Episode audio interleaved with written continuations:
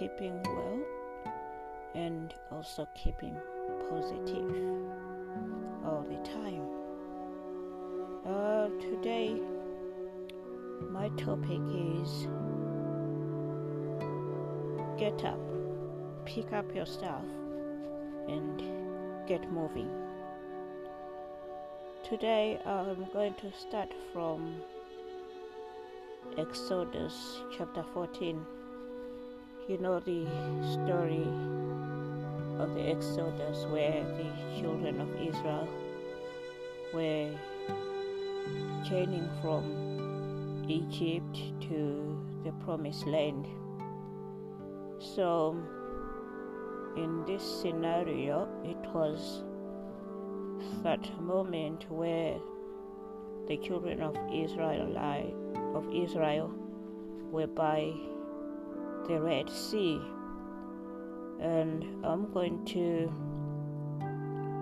read from verse 10. Uh, you know, in chapter 14, um, that's the point where Pharaoh decided he was going to pursue the Israelites. So we see Pharaoh's army starting to pursue the Israelites and they caught up with them where they were camping somewhere near the Red Sea. So in, in life, sometimes when you think you've escaped from this problem, you bump into another problem. The thing is, as Christians, when we get born again, we didn't kill the devil, but instead we became his worst enemy. Uh, that means now and again the devil is pursuing us. But all we have to know is that we have the greater one inside of us. And once we know that we have the greater one inside of us, once we know that God is giving us authority to deal with the enemy, we know what comes, even though the enemy pursues us, but we got what it takes to deal with the enemy. Uh, when we look at Isaiah the prophet, he says in Isaiah 54, verse 17, he says that no weapon that is formed against you will prosper. In other ways, he's saying weapons will be formed against you, but they will not prosper. Let's read Exodus 14, verse 10. As Pharaoh approached the people of Israel, looked up and panicked when they saw the Egyptians overtaking them. They cried out to the Lord, and they said to Moses, Why did you bring us out here to die in the wilderness? Weren't there enough grace for us in Egypt? What have you done to us?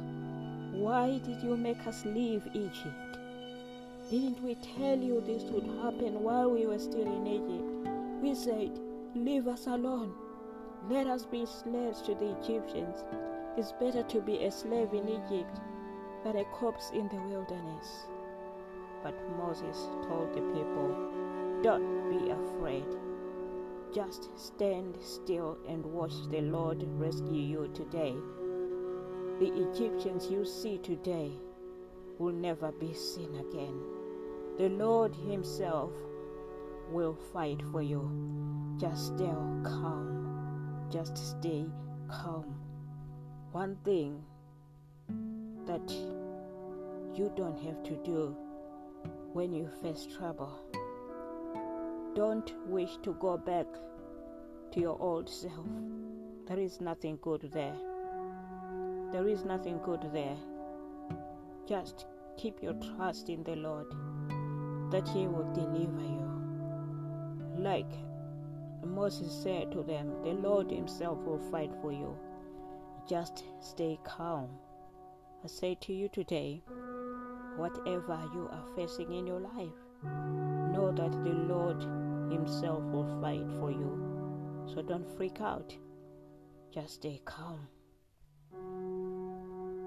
When we go to verse 15 um, and 16 of Exodus 14, it says, Then the Lord said to Moses, Why are you crying out to me? Tell the people to get moving. In that verse, I'm reading from the New Living Translation. There is an exclamation mark when God said, Tell the people to get moving. Uh, it seems God was not playing games here. It, it seems God was not entertaining a pity party here. It seems God was checking them up like, come on, get moving. You know what? That's what we have to do in life. When we go through problems, it's not time to start crying or having a pity party. Uh uh-uh. It's time to stand up and say, I can deal with this. I've got what it takes to deal with this. Verse, verse 16 God says to Moses, Pick up your staff and raise your hand over the sea divide the water so the Israelites can walk through the middle of the sea on dry ground. I was looking at this verse where God says to Moses, Pick up your staff. And I'm thinking, does it mean Moses had put his staff down? Maybe. Who knows? Is there anything in your life I'm talking to you, listener. Is there anything in your life that you had put down? That thing in your life that you had put down is the solution to the problem that you are facing right now. If you pick up thing you put down and start using it, you begin to realize is the solution. Moses had used this stuff before in the land of Israel to perform different miracles. It's like here, it looks like maybe Moses is like, we are now, we are now out of Egypt, so I don't need this stuff anymore. Because his God is telling him to pick up his stuff, which means he had put it down. Is there anything that you have put down in your life? Have you put down that vision that God gave you? Have you put down that book you were starting to write? Have you put down the job interview that they called you for? What have you put down in your life? It's time to pick that thing up and start moving. And in our Christian life, sometimes the stuff that we have put down is the Word of God. Maybe you had stopped reading the Word of God. Have stopped the prayer life you used to have.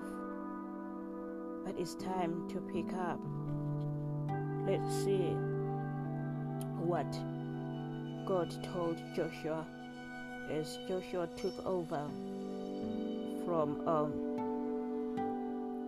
from Moses. You know, Joshua was the one who took over after Moses he died. Um, we will look at Joshua chapter 1, verse 8, God says to Joshua, This book of the law shall not depart out of your mouth, but you shall meditate on it day and night, that you may observe and do according to all that is written in it. For then you shall make your way prosperous, and then you shall deal wisely and have good success. So, what God is telling Moses here is that he shouldn't, that the word of God should not depart out of his mouth, but that he should meditate on it day and night, which means as for us as Christians, as children of the Almighty God, we should not stop speaking His word. As we see here, is not only meditating on it day and night, but speaking it as well. There is power in the spoken word. So if we meditate on it day and night, that means meditating is a constant thing in our Christian life. It's not only on Sunday when we go to church, but it's a constant thing. And when we meditate on it, we have to speak it out as well. There is power in the spoken word. When we look at the book in the book of Genesis in creation, God spoke this earth into motion. He spoke the word and said, Let it be. Therefore, there is power in the spoken word. The spoken word, the word of God, this is like the staff that Moses used to part the Red Sea. We can use our spoken word to speak to every mountain that is blocking our progress. So, the Word of God is our staff. If you had stopped meditating on it and speaking on it, it's time to speak it up all over again. I'm going to read again from uh,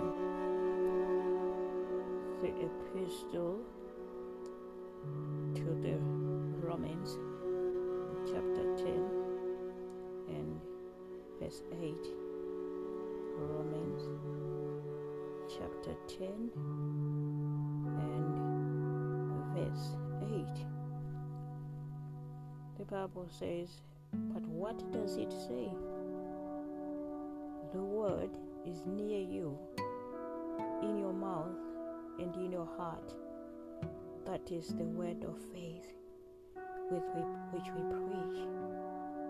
So, the word is not far from us. The word is in our mouth and in our heart. What we need to do is just speak it.